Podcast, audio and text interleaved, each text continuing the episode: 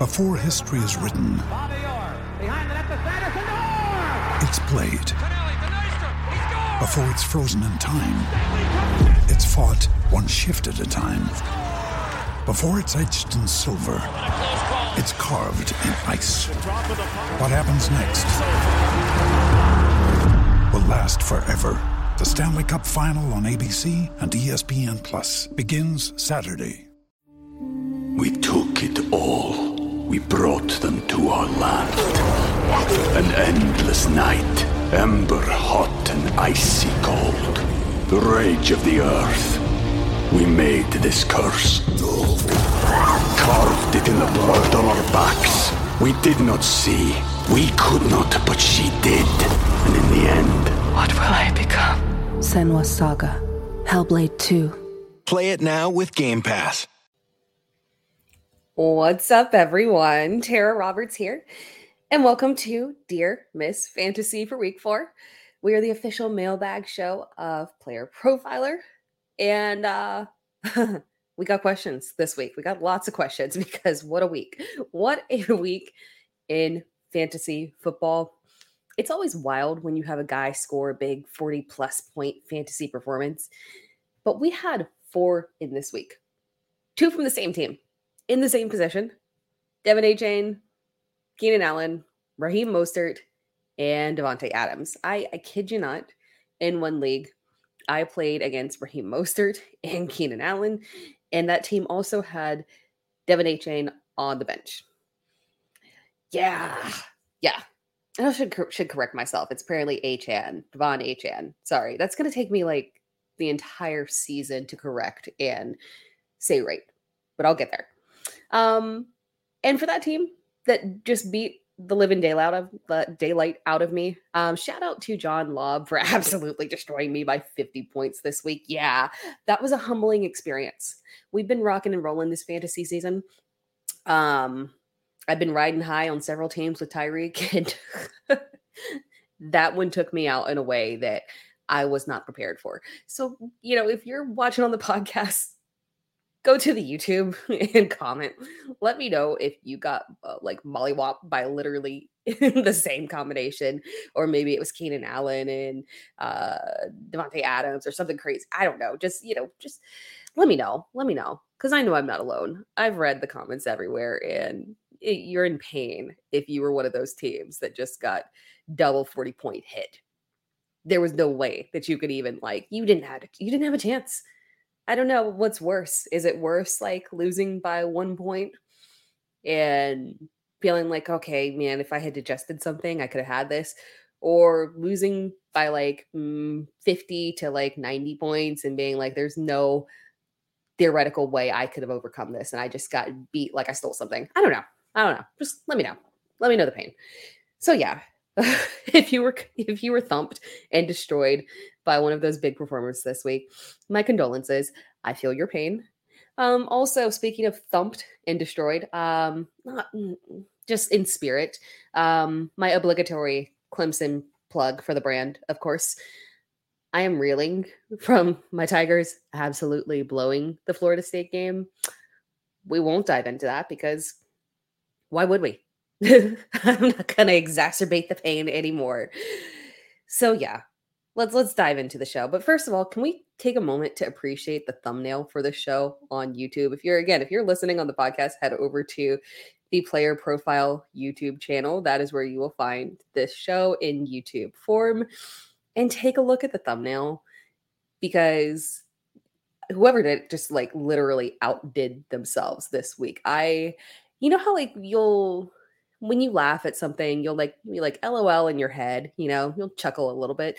No, this one made me cackle when I saw Justin Fields' face and the bear emoji. It was, it was perfection. Oh man. All right. We're gonna go over some hot topics, injuries, and then mailbag questions. It's gonna be a fantastic show because we've got some good ones. Actually, you know what? We're actually going to start off with a mailbag question. We're going to do things a little bit different today. We're going to start off with a mailbag question because it's my main topic of the week. So, uh, yeah, from B Foxworth 07, what is our panic level on Justin Fields? if we are benching him, who would you pick up? Love, Stroud, Purdy, and Deshaun all available. All right. So this is this is a big question. It's a lot. It's a question that a lot of fantasy managers are having to face. So let's get this out of the way. Yes, you should have to start Justin Fields this week. You have to. It would be criminal to bail out now. We've been doing it. We can't bail out now when he's facing Denver, right? that you have to start him against Denver. But even beyond that, we'll get into the matchup in a second. Looking at the upcoming schedule for the Chicago Bears, Washington is the only issue here. Now, granted, the Bears are massively struggling. It's, you know, even playing against an, an amazing matchup might not yield fantastic results, but considering what we've seen from Denver, you have to. But looking at the rest of the schedule, again, outside of Washington, Minnesota, Las Vegas, LA Chargers. I mean, we can't bail out right now you can't sell low right now because theoretically, we're going to hit a good spot here in the schedule. But that said, I would stash another quarterback. So, yes, I would pick someone up.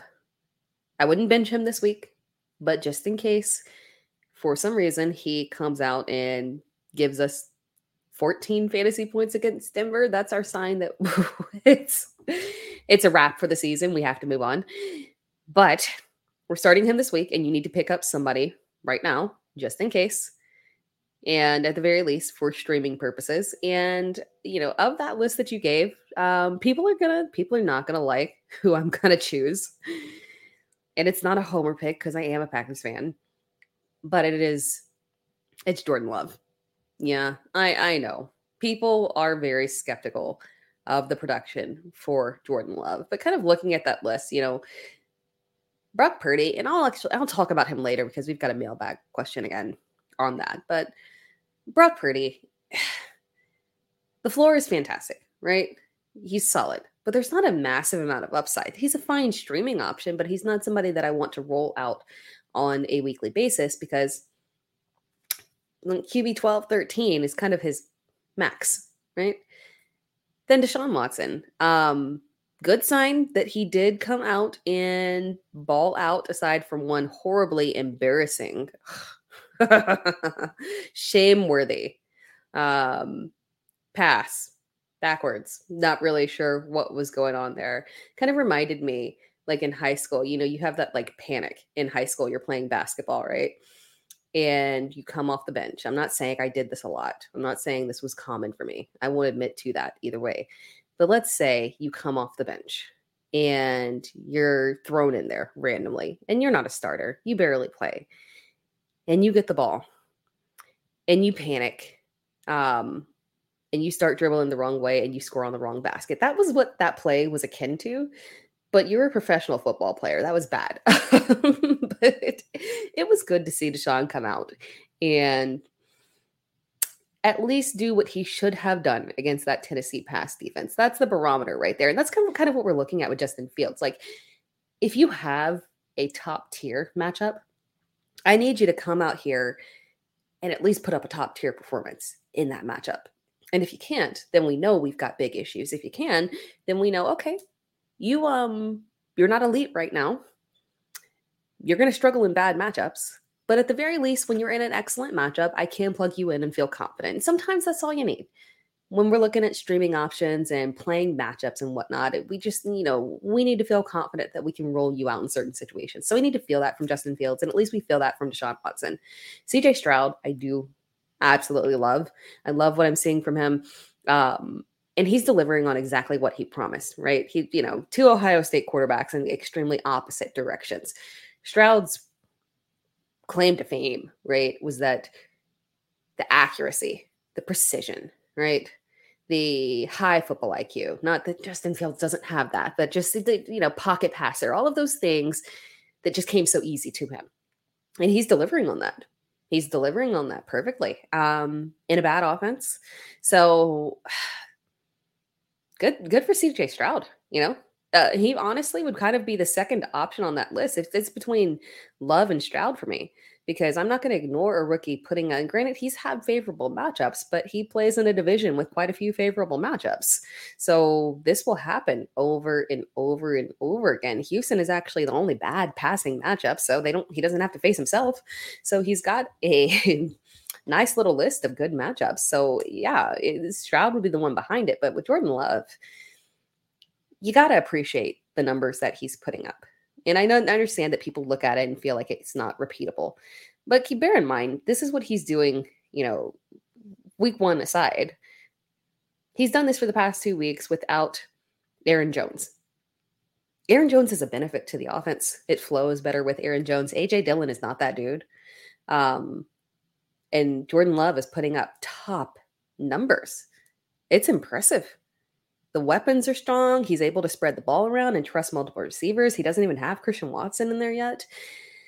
This could continue all season long. And while I don't know if he'll continue to play at a top five level, QB1 is certainly well within the realm of what he can be. So, yeah, I'll take, you know, the potential, you know, low end QB1 from Jordan Love and stream that with Justin Fields. I like it. But yeah, you know, getting back to Justin Fields, we can dive into what the issue is here with him. I am going to give him one excuse before I criticize him here.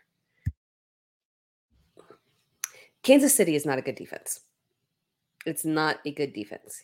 You will see the over under for a Kansas City game and you will get excited.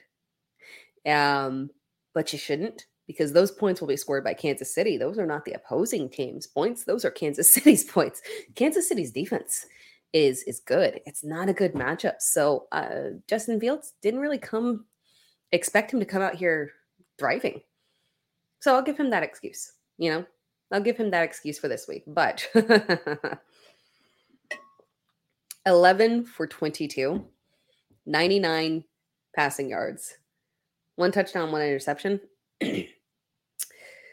that's kind of not excusable.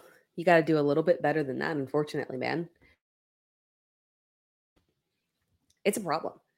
Um, if not for that one touchdown, we're looking at seven fantasy points from DJ Moore.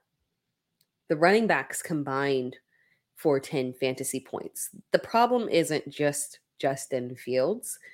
The problem is, despite the trade for DJ Moore, despite the investments that they made, free agency ads, draft picks, despite all of that, this team doesn't look like a team that made any progress from last year. They seem like the same exact team with a slightly shinier toy that Justin Fields can't really utilize. Um yeah. So it seems like Fields is just kind of on the same track that he was last year, which is good and bad he struggled early on last year while he was trying to get his feel right. The it was a ceiling wasn't super high, floor was kind of like eh. Then he kind of hit a stride as things started to, you know, he started to get a little bit used to what he was doing. Then he put up some slightly better numbers. Then he had those two mid season ish um, massive performances, the 40 plus point games. And then after that, he kind of, you know, he, he dipped down into a nice, nice top 10 low end QB1 level. Like I think it was maybe averaging 19 fantasy points per game after those two boom games, if I recall, which is fine. It's not what you drafted him as. That's the problem, is that I don't think he's going to live up to us drafting him as QB six. Was around what his ADP was right after Burrow unfortunately, it looks like maybe he's just going to repeat that same pattern of last year. And that's a problem for him overall, really. It is a big, big problem for him overall when you're looking at where he is heading. Now, from redraft, we don't have to bail out again because the better games are coming. Things will improve. And he does have that rushing upside. But from a dynasty perspective, this is highly concerning. When those big boom games come against those bad defenses, when he faces Denver and Minnesota, you need to you need to think about selling. this team feels destined for a high draft pick, and they've already got one in Carolina, really. So, because they've got Carolina's first overall pick. So this is yeah, this is this is concerning. Justin Fields might not be long for this specific team. Maybe he can be fixed somewhere else with a quarterback that or with a coach that knows how to how to coach a quarterback like him, right? How to coach up his passing skills because they existed at Ohio State when he was surrounded by ample talent. So that it, it's there. You can make it happen. You just gotta you just gotta be able to tweak it and make it right for him. So I don't know if that's going to be this season, unfortunately. So yes, we're we're starting him in this bad matchup. We're starting him in a few more matchups, and you're getting a streaming option because this is a problem. Um, before I dive into the game again, well, no, we'll go ahead and dive into the game. Uh, Denver versus Chicago, real quick, because I, I feel like I've spent a lot of time on this subject, but it's a big main topic because it's a big concern for everyone it's a big concern that we're getting such poor production. I mean, you can point, you can look at Joe Burrow and you can say we're getting poor production from a guy we drafted at QB5, but you can put an excuse to it, right? You can say, okay, there's the issue of the injury. He's struggling to play through it. There's, you know, that problem going on. Excuse my voice. You can put an excuse to it and say that there will be a bounce back at some point. But you can't really put a logical excuse to Justin Fields, is the problem. So diving into this Denver Chicago game. This will either be a fantasy bonanza between two bad teams that can't stop each other, or this will be a complete disaster. It's not going to fall in between. It's going to be one or the other. Um, the Denver defense is special in the wrong kind of way. it started off so week one it started off okay but the telltale signs were there right? They were playing vegas. Jimmy g had a fairly efficient game. Um, i think he was like 20 of 26 don't quote me on that i don't have it in front of me but it was something like that. He had two touchdowns. He looked all right. They beat denver. And then week two sam howell went off on them. 299 yards two touchdowns. And not just sam howell right Brian Robinson, too. Brian Robinson had 18 carries for 87 yards, two touchdowns, two receptions for 42 yards, and he was the overall RB1 that week. So this this performance from the Miami Dolphins is not shock. I mean, it's shocking, right? Because no no NFL team should ever be lit up that way. That's embarrassing. But they already gave up one RB1 game to Brian Robinson in what is technically not a really good. It's, oh, it's okay. Hey, it's improved. There, I've seen the improvements in the Washington offense, but it's still it's still the Washington offense with a first year quarterback who is going through some ups and downs and struggles. We just saw him against Buffalo, 170 yards, four interceptions, right? Comparatively, how bad is that Denver defense if they let a man that just got intercepted four times have a fantastic game against them? It's bad. So, kind of flipping on the other side, Chicago defensively has struggled as well.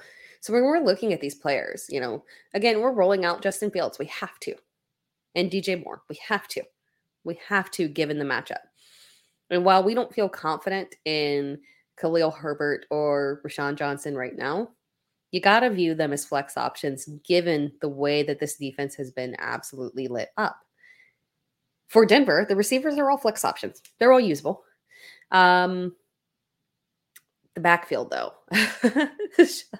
Sean McVay's choices with this backfield are just awful. Um, inexplicably bad. Javonte is getting the bulk ish of the workload. He looks okay. Perine's role has been reducing. Um, week over week, but somehow that's not actually increasing the role for Devonte. I don't know how that math works. We're reducing Perine, but we're not increasing Devonte. And for some reason, he keeps putting Jaleel McLaughlin in at the goal line. I don't know. Um, not to defend Nathaniel Hackett in any way, because I would never. Um, but Sean, Sean, uh, you've got a lot of explaining to do because Nathaniel Hackett never let anyone score 70 points on them. So that's a problem. You got some explaining to do, man. Oh. And we'll we'll move on to happier notes. But before we do that,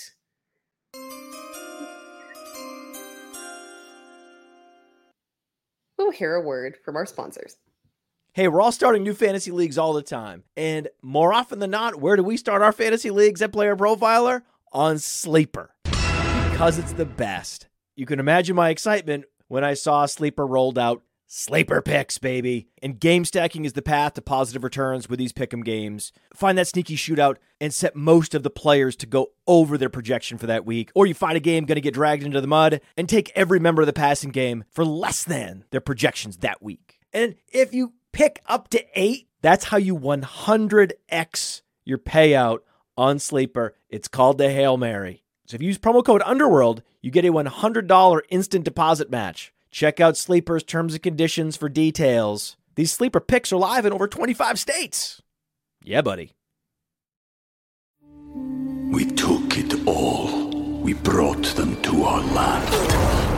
An endless night, ember hot and icy cold. The rage of the earth. We made this curse. Carved it in the blood on our backs. We did not see. We could not, but she did. And in the end, What will I become? Senua's Saga. Hellblade 2. Play it now with Game Pass.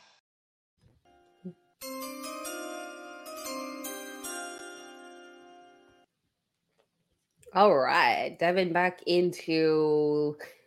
We'll only do one more hot topic because I think I spent like way too long talking about Chicago, but it is the hottest topic that we have.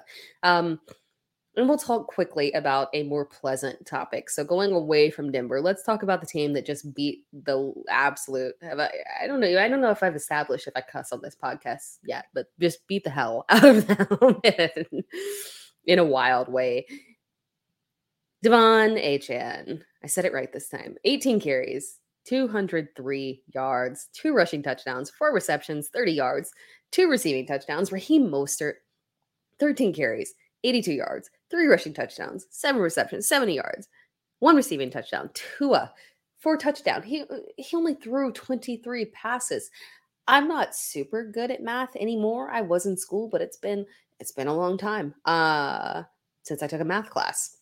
But uh I think that rate is like kind of good. Four touchdowns, 23 passes. Yeah, that's that's kind of crazy. Tyreek Hill, nine receptions, 11 targets, 157 yards, one touchdown. Phew. This is not a uh the Miami offense, man.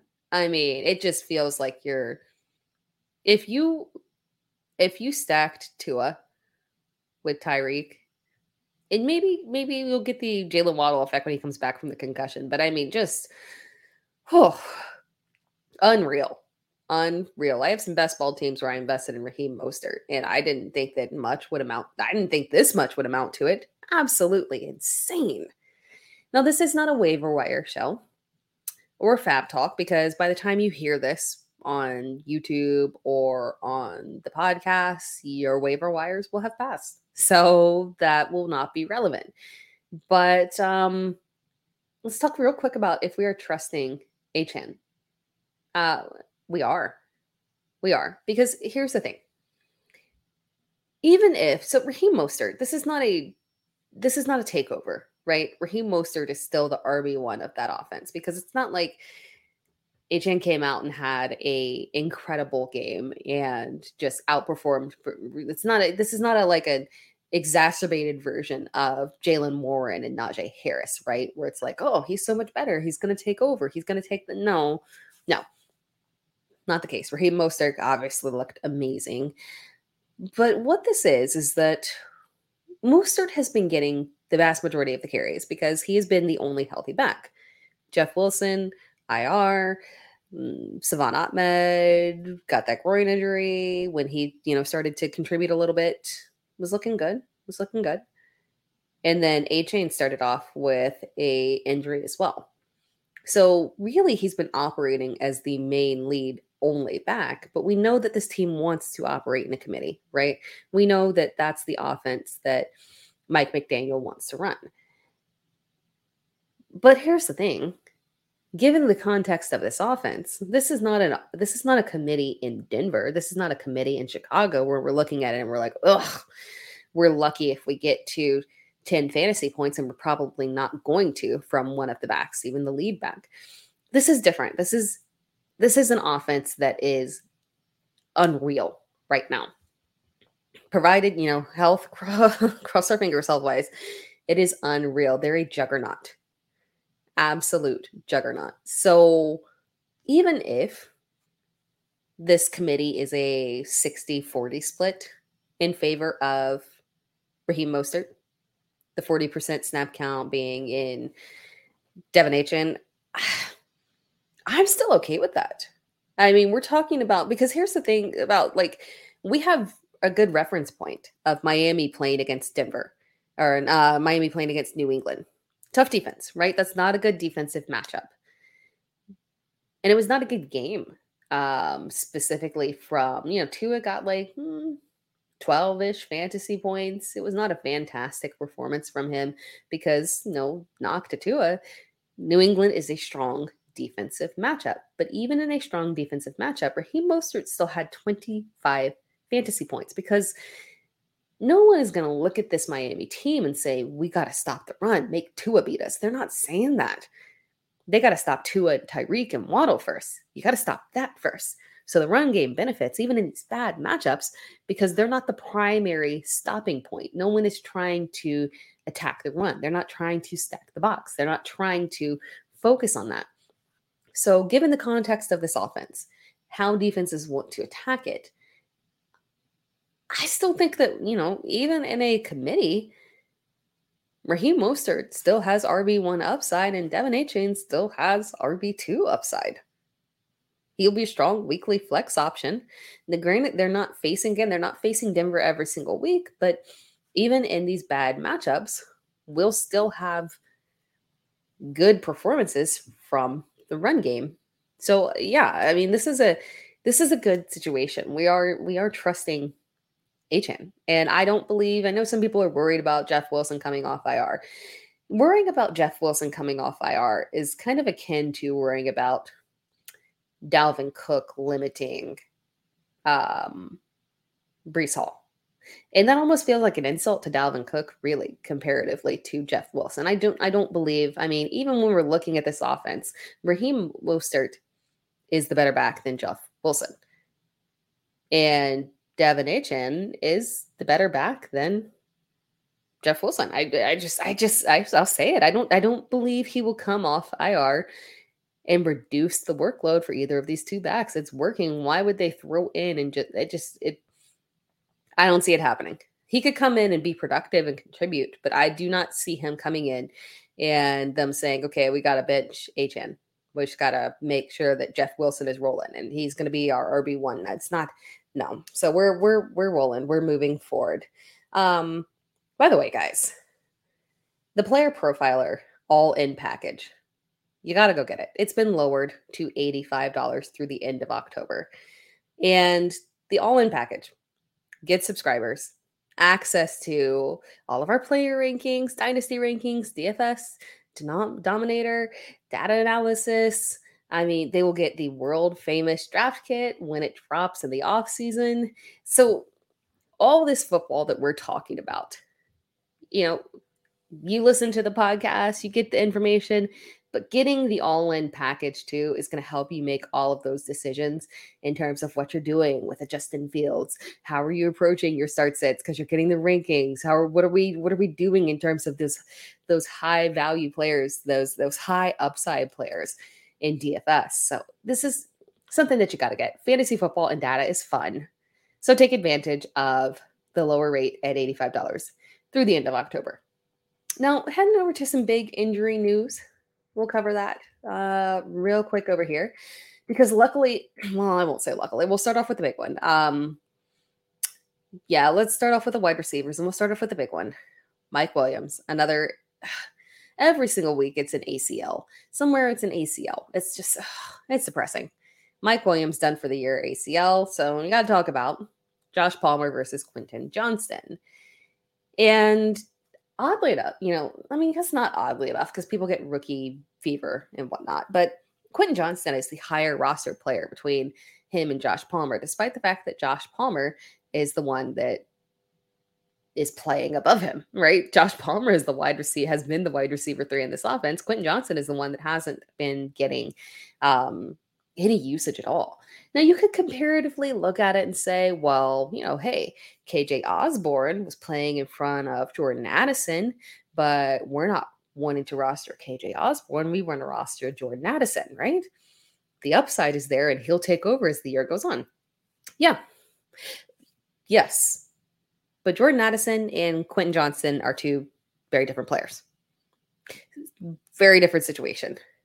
I don't know. I given what has happened, I do want to roster Quentin Johnston because now he has wide receiver three in that offense attached to Justin Herbert, who I truly think is going to have, you know, rival his big career here where he was the QB2 finish. He could rival that. Yeah, I think it's, you know, we're on a path for that happening. So you do want to roster him but I do still prefer Josh Palmer. Head over to my Twitter and look at my it's for the brand, man. Look at my pinned tweet. Um it's a joke. But it did happen, right? Um Josh Palmer was someone who I was on all last season as one of my favorite late run. I rostered him literally on a good 70% of my team teams because it was just a fantastic opportunity for him to um be such a, you know, essentially free at the end of drafts. And the upside of him potentially stepping into a role if Keenan Allen or Mike Williams got hurt and he could step in and be QB1 or uh, wide receiver one for Justin Fields or Justin Herbert. Get my Justin's confused. Wide receiver one for Justin Herbert. And it panned out as a very good strategy because he was very effective um, and had some fantastic weeks and was he was a strong replacement. So I look at him and I still view him as that guy that can still do that. Quentin Johnston still feels like he needs time to develop. So I, I still lean towards the Josh Palmer side. Um, and yeah, you know, tag this or clip this or whatever for the Podfather because he'll, you know, tag me as number one employee for for for downgrading Quinn Johnston. Let me not let me not make myself laugh on this one. oh my gosh. Okay, yeah. So we're we're not we're not you know we're preferring Josh Palmer over Quentin Johnston. I'm sticking to it for the brand, for the brand. Okay. Ah, not just not just the player profiler brand, my brand too, right? I'm pro pro Josh Palmer. All right. Um, but that was the only big one, really. That was the only major one. Now we just got guys that we're hoping are coming back. Waddle with a concussion, Christian Watson with his hamstring. Uh, will that happen? I don't know, man. We just got to follow and hope. It's a Thursday night game. Cross our fingers.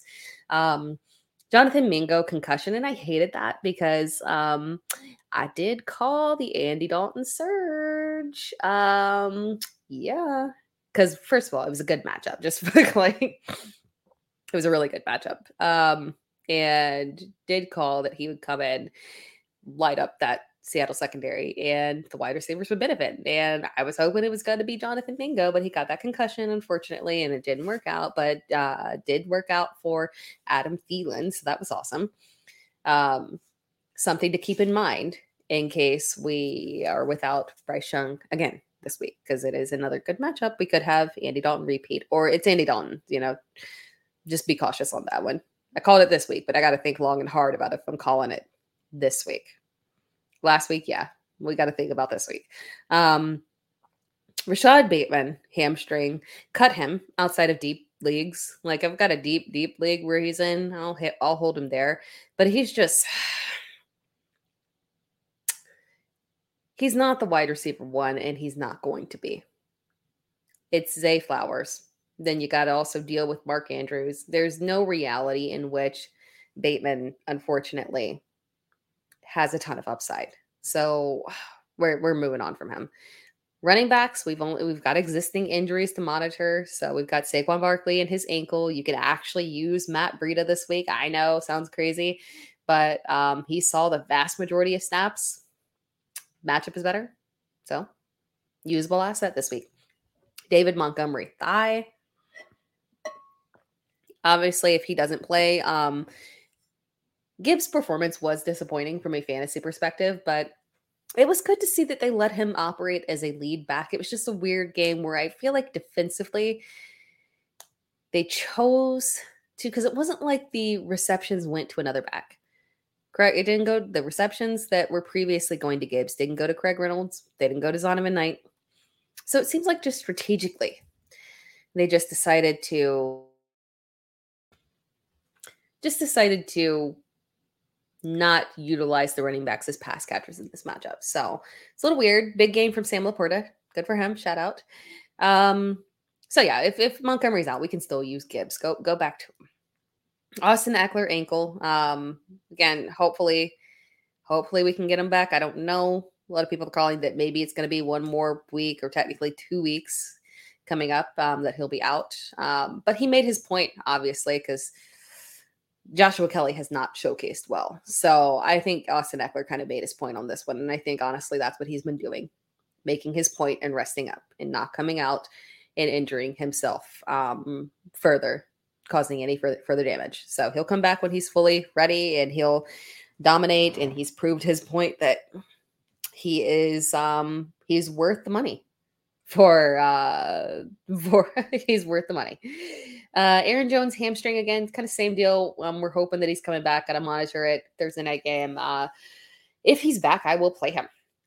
No doubt. Uh, I don't like like when we're talking about Christian Watson. More than likely, I won't be playing Christian Watson coming off that hamstring injury because wide receivers off of hamstring injuries just make me uncomfortable. Running backs off of hamstring injuries, not as uncomfortable, especially with the fact that AJ Dillon has proven that he is not that dude. Um, so yeah, we're even if even bad matchup, we'll still roll out Aaron Jones. Um, if he's out, I don't want to roll out AJ Dillon. Don't don't don't want to do it. Gus Edwards and concussion protocol is the other one. Um, it's Melvin Gordon time. Yeah. Uh, Ken, Kenyon Drake was the one that fumbled and Melvin Gordon was the one that dominated after Gus Edwards went out. So hey, if you're desperate, throw it up. It's not a great matchup versus Cleveland, whose defense has proven to be um, extremely good. But the receiving upside is there for Melvin Gordon, and if Gus Edwards is out, he would likely operate as the primary back. So you can go there if you want to. Uh, quarterbacks. Anthony Richardson got to monitor that concussion. Uh, all the, his absence. I mean, Gardner Minshew filled in fine in terms of the keeping up the fantasy performance for um, Zach Mossy still did well. Michael Pittman still, you know, solid game. Targets didn't really waver. Still double digit targets. Love Michael Pittman Jr. I know everyone is so like, you know, he's just the guy. I love Michael Pittman Jr. He's he's given me exactly what I was looking for. Uh, Patrick Mahomes' ankle doesn't seem like a big issue. Jer- Derek Carr's shoulder. Um, issue. More than likely, we're getting Jameis Winston. So we had Jameis Winston and Alvin Kamara back in the same game. oh, this is going to be fun. Um, then Jimmy G concussion, but that really shouldn't affect your view of the Raiders that much, to be honest. All right. Um, I'm just going to list my players of the week because I've gone way too long and we need to talk about the mailbag questions because this is the mailbag show, but I have not done. Uh, we did one mailbag question. So to be fair, you know what? I covered one mailbag question in Justin Fields. So, okay, I'll, I'll, give myself a break on that one. But um, my players of the week, Tank Dell, go little man, go. I'm, I'm so happy for Tank Dell. I talked about him last week. Um, and you know the investment that I made in him, and uh, I think it's real, people. I think it's real. It's real, people. Yeah. Um, make sure that you are. I mean, if again, not a waivers thing, but if for some reason there aren't there's not a waiver claim on him in your league. There should be. He should be one of the top waiver claims behind, obviously, De'Von Achane. But but yeah, Tank Dell, fantastic. I feel like it feels like he's a solid flex at the least moving forward. Um, obviously Jerome Ford with the um solid game against Tennessee. That was good to see. Um, he didn't come out late now, you know, on the ground wasn't super effective, but you can't be. But he got the fantasy points and was productive. Um, Cleveland got the win. The offense flowed well, so I feel like he earned and shall retain his RB one spot. Good to good to go. We rolled him out. We will roll him out this week. Um, shout out to the Cardinals, by the way. Joshua Dobbs, Marquise Brown, James Conner. Um, yeah, all looking solid. Good for good for Dobbs. Good for Dobbs coming through with the strong games. Mar- Marquise Brown performing at a much higher level than anticipated. James Conner performing at the level I anticipated. Uh, my favorite, one of my favorite favorite players to draft this year. Um, and then last player of the week, Sam Laporta. Have yourself a day, Sam Laporta. I mean, just look. I am so frustrated with the lack of shares that I have for on Sam Laporta because it's real. And of all the rookie tight ends, he was the clear one that I thought would um, have the ability to make a strong impact early on. And we're seeing it. So good for him. Good for him. All right, let's move on to the remainder of the mailbag questions on the show. By the way, guys, um, you gotta check out before we dive into this, you gotta check out the uh, player profiler tailgate before the Thursday night game. It's a fantastic show with Bradley Stalder hosting, and there's no better way to start off the official, you know, first game of the week in Thursday than with that show. It's a fantastic pregame show. Get you ready for the Thursday night matchup. He covers the game, answers your questions, and maybe you're like me. I'm not saying you are, but maybe you're like me and when it comes to like doing your showdowns, your Thursday showdown DFS, you're waiting to the last minute. You know, you're it. That's it's the perfect show to get that last minute info to help you yeah, tweak your lineups as well. So just make sure you tune in this Thursday. Don't miss it. Right before the Thursday night show on the Player Profiler YouTube channel, or for the Thursday night game on the Player Profiler YouTube channel. All right, let us dive into some mailbag questions to close out the show. Because again, we are the official mailbag show of the Player Profiler Network. Question from at James underscore Bison. What are your top? I should have saved this one for last. Uh, what are your top buy low and sell high players going into week four? My buy low players, I got a ton, um, but I will do two. Uh, Aaron Jones. We talked earlier about him when he co- we covered the injury. I know that buying an injured player is, doesn't feel fun sometimes, and quite frankly, he might not be back this week. We're optimistic. We don't know for sure, but he is the RB one of that offense. And what makes me want to lean into Aaron Jones, aside from the fact that he's just so steady as the RB1 in that offense, and he's been one of the more steady producers over the past. I mean, just look at his record over the past several years, more than several years, really. Um, he has been an RB one for multiple years now in the most steady way possible. Without AJ Dillon, he was producing at a top three level. Then they added AJ Dillon in. He was taking the you know goal line carries and whatnot, and you know that happened and split backfield and taking some really dumb work, but he still was finishing as a low end RB1. So he is one of the one of the safest options, obviously. You know, injuries are, you know, never fun. But in terms of the production that he puts out, what a fantastic, fantastic player, really. And what I think is going to happen and why I'm particularly interested in buying low on him is AJ Dillon just looks bad in a way that he's never really ever looked incredible, but he looks bad in a way that in a way that makes me feel like some of those goal line touches, those those goal line touches that have tilted so aggressively his way, those may be going back towards Aaron Jones because he's just been wildly ineffective. And we know that Aaron Jones can do it. So I think there might be some more upside in there. I think he could maybe average out for the remainder of the season a little bit higher than we expect. So and and it's a good good situation again with this Packers offense. So I, I lean that direction Aaron Jones for sure. And then Derrick Henry is a buy low candidate for me. I know that people are just in a tizzy over a tizzy over uh over Derrick Henry. And I fully get it. I understand the frustration and why you were terrified. Um the production has been awful. Um Tyjae Spears has outsnapped him in two of the three games this season, and it has been concerning. But I don't think it's that Derrick Henry has lost a step. I don't think that is the issue here. I think it's that the Titans' offense is just flat out awful. And you might be wondering, why would I want to invest in an RB1 on a team that is flat out awful? Because the problem is, like, it's a bad line. Tannehill is struggling. The defense can't stop anyone. So it puts the team in a terrible position to where they can't focus on the run. But the thing is, is that I don't think that Tyjae Spears is a risk to overtake the role for Derrick Henry. I know that it feels like because we're getting like Jalen Moore and PTSD with Najee Harris, but that is not the direction that I think this is heading. I think he's just a nice change of pace back and an excellent high end handcuff if something were to happen. But I do think that as the Titans get into more competitive games, um, things will improve. And you're going to have to wait. You're going to have to wait because the next few matchups over the next couple of weeks are concerning.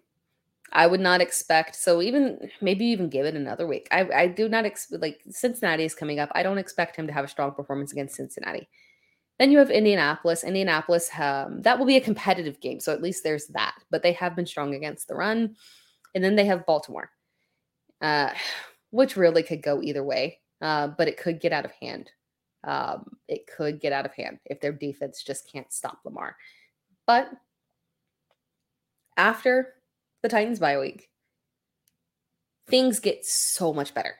So we're still going to go through a rough spot here from a fantasy perspective with Derrick Henry, but things get a lot better. So if you can buy him on the cheap right now and just deal with it, you know, and not rely on him as an RB1. So acquire him, but don't re- acquire him as a guy that you want to rely on as an RB1. If you can do that, and if you can wait to utilize him for when things get much better, much, much, much better after the bye week. Derrick Henry's playoff schedule is one of the most beautiful things I've ever seen. He faces Houston, Seattle, and Houston. Unless you are lining up and saying you're facing Denver, Denver, Denver, it doesn't get much better than that in terms of a playoff schedule. So so relax right now, keep your expectations in check, but acquire him, deal with it for a second, and then I really think that the, that the benefits are going to come through later when they get into those much better matchups. And then some sell highs real quick. Um, Brock Purdy is one that I think you can sell high right now. Provided you're in a decent sized league, and you're rostering him as a QB2 option he's a fine streaming option. He's got a good floor. He's coming off a strong game, but there's not a ton of upside. And we've got people that are straight panicking over some quarterbacks. Justin Fields, we've talked about. Trevor Lawrence is another one people are panicking over. Um, Deshaun Watson turned around and had a good game, but that could easily flip around in a bad matchup. So there are situations where you can take advantage of this panic that people are having around certain quarterbacks and sell Brock Purdy as your QB2 and invest in another position. Won't be a super high sell, but you can get something with a little promise. So that's that's another one. And then my my other one, my running back, sell high. Alexander Mattison. I this week was a good performance. I don't buy into it um, as a continuation. I don't think it's something that we're gonna keep seeing. So if you have somebody that's willing to bite right now, coming off that performance, I would bite because visually he didn't really look that good. I don't think there was a big improvement. It was just an excellent matchup. Next question from at follow Rob Thomas. Rob Thomas. Um, and do follow him, by the way, um, on Twitter. Literally, the the ad is follow Rob Thomas because he's very active. He does a lot of fantastic retweets, um, specifically for one company that I work for as well. Uh, so yeah, it's it's yeah, a lot of good content that will be coming out of there. Um, but his question, Josh Jacobs, what's going on? And it was with an emoji because I asked, I pulled the questions from Twitter, so it was with a big like, what's going on? Um, GIF. So yeah, what's going on with Josh Jacobs? The Raiders are bad. They're bad. They're bad. They're bad. Um, but that's not shocking. I mean, it's Josh McDaniels. I don't expect a Josh McDaniels coach team to do well. I didn't think he was turning this around. I don't care who's at quarterback. I don't believe in Josh McDaniels as a head coach. Um, and that's really the issue. But we're staying strong. We are. We talked about it last week. Um, so I won't dive into it super deep, but we we stay strong with three down backs. I know it is frustrating. I know it's frustrating. Um, and I know I referenced the the start that he got off to last week or last year. He had three rough starts before really hitting his stride. So it could happen again. Crossing our fingers. I thought it was going to be this matchup right here that was the one where he really had a nice breakout. Unfortunately, it was not. But it could it could come. It could come. We're we're we're standing pat and um and I feel you. Um I don't have any redraft shares. But he is the RB1 of my favorite my favorite dynasty team and I would just really appreciate it if he just pulled through a little bit more, you know, just a little. I'm not asking like for a ton. Just give me a little bit more. But here's the thing the snaps have been strong 70 to 80%. He had like 82% this week. He has a very strong opportunity and workload. It just hasn't translated to fantasy production this season. He's even getting good targets. He just can't make anything of it right now. It's just kind of a weird situation where it's not adding up. But again, the matchups get better. The matchups are getting better down the line. And most important, he's got a good strength of schedule for running back. Most importantly, though, the matchups get better for Jimmy G or whoever is at quarterback. The third best QB strength of schedule. That benefits Josh Jacobs. The team overall is the issue. The team needs to perform better. The team needs to be stronger. If it is easier for Jimmy G, it will be easier for Josh Jacobs. So that's really the issue here. I know people are concerned the workload from last year and, you know, saying, you know, he's just wasn't going to have a good performance coming off of that. But the opportunity is there for him. The team as a whole is just holding him back. I'm optimistic that while the team won't get massively better, there are better opportunities coming forward. Question from at S Sanders 408. And I like this question a ton. Let's we'll, we'll talk, we'll dive through it for your reference. So which it's a trade question. Which trade package um would you do for CeeDee Lamb? Package one, Devonta Smith and Miles Sanders. Package two, Mike Evans and Joe Mixon. Package three, Jaylen Waddle and James Conner. So here's the key for us to really understand like the, how to answer this question. So S Sanders needs help at running back. They've got Pierce, Breida, and Akers, and at receiver they've got Diggs, Keenan Allen, CeeDee Lamb, and Jordan Addison. So stacked at receiver, right? Absolutely stacked. You can afford to sell one of these players. So selling high on CeeDee Lamb when you have Diggs and Keenan Allen, I think that makes sense. It's got to be Keenan or it's got to be Diggs or CeeDee Lamb that you're selling because there's the stigma with Keenan Allen, and I don't, I do not attach that stigma to him because I love Mason Keenan Allen and one of my favorite players to draft this year. But the stigma of his age and injury concerns coming off of last year in particular just makes it hard to sell him at the peak value that he is worth. He is he is worth gold, but no one's going to give it to you. So selling CeeDee Lamb makes sense. So looking at that package, we're going to nix the first one right off the bat of Devonta Smith and Miles Sanders because Miles Sanders does not move the needle enough in this trade for what you're getting. Like you're okay, Devonta Smith, you're getting Devonta Smith, fantastic. But acquiring Miles Sanders, like I don't really feel like you. I mean, you added somebody, and he's coming off a good ish game. But the problem is, is the he's just not truly being utilized as a three down back, and the offense is terrible. And the performance that he put up in an ideal matchup wasn't fantastic. wasn't what we would genuinely expect out, out of a best case scenario performance. So I'm nixing that one right off the bat. Then we're talking Mike Evans and Joe Mixon versus Jaylen Waddle and James Conner. Um, and I hate to say this because I by far prefer James Conner to Joe Mixon. I will not acquiesce on that. Uh, if you follow me in any way, shape, or form, and I hope that you do if you're listening, um, y'all know I've had my concerns about Joe Mixon.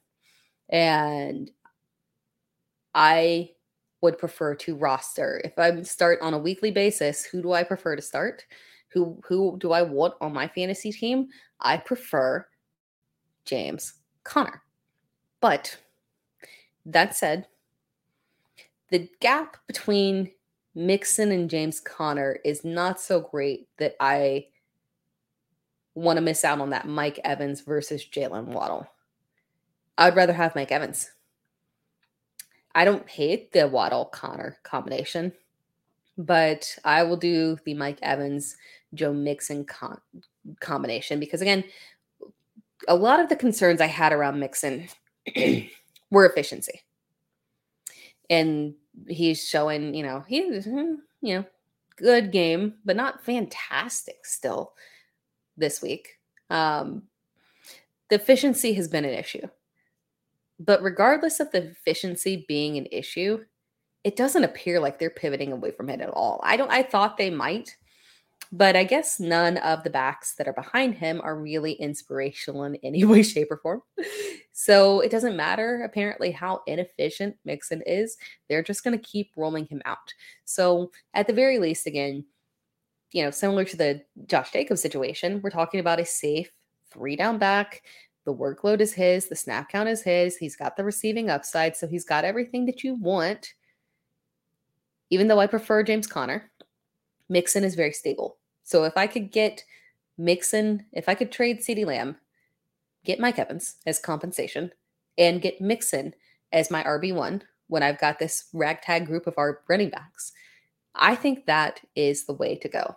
That running back room is looking a lot better with Joe Mixon as your RB1 and Dameon Pierce as your RB2. And you still got Mike Evans. And here's the thing you can still flip Mike Evans. This week might be a little concerning, but I think Mike Evans is still going to be Mike Evans throughout the entire season. You can flip him at some point too and still get another running back. So there's the, yeah, Evans is more flippable in my opinion. So I, I lean that direction. All right, next question. Next question from at EFN57.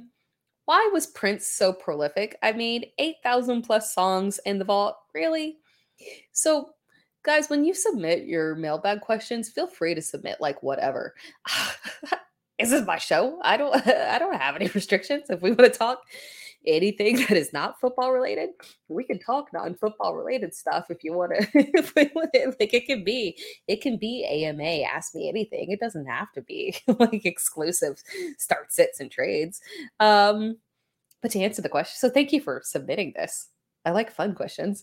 Um, answer the question, it's the vibe, right? He was so prolific because of the vibe. It was so different, so bold. Ah, uh, yeah. I mean, just the presence that he had, the way he stood out among everybody else in the industry. That's why he was so prolific. I mean, the songs obviously were fantastic, but when you put the whole vibe with it, when you've got a vibe so strong that Dave Chappelle years later is making sketch comedy skits about you. You you are that dude. So that is that is it. It is the it is the vibe. I used to love those Dave Chappelle comedy skits with Prince and Charlie Murphy. Those were so funny. Um, all right. Next question. Um, this is our last question from at Illini parent, half PPR, really hurting at running back with Barkley out, Hall ineffective, uh, Joshua Kelley. This is a long show. I'm sorry I ran so long. Uh, Joshua Kelley cost me two games. Picked up Swift and can get Zeke. I have Brown, Metcalf, Flowers, Pickens at wide receiver. Would you trade Michael Thomas for Mattison? So looking at the running backs real quick. Well, so first of all, actually, right off the bat, Michael Thomas for Mattison is a fair trade. That's a fair trade. But I would not do it because I don't think that it's going to move the needle for you in the way that you want it to. So Barkley and Hall have left you out in the cold and they have cost you dramatically.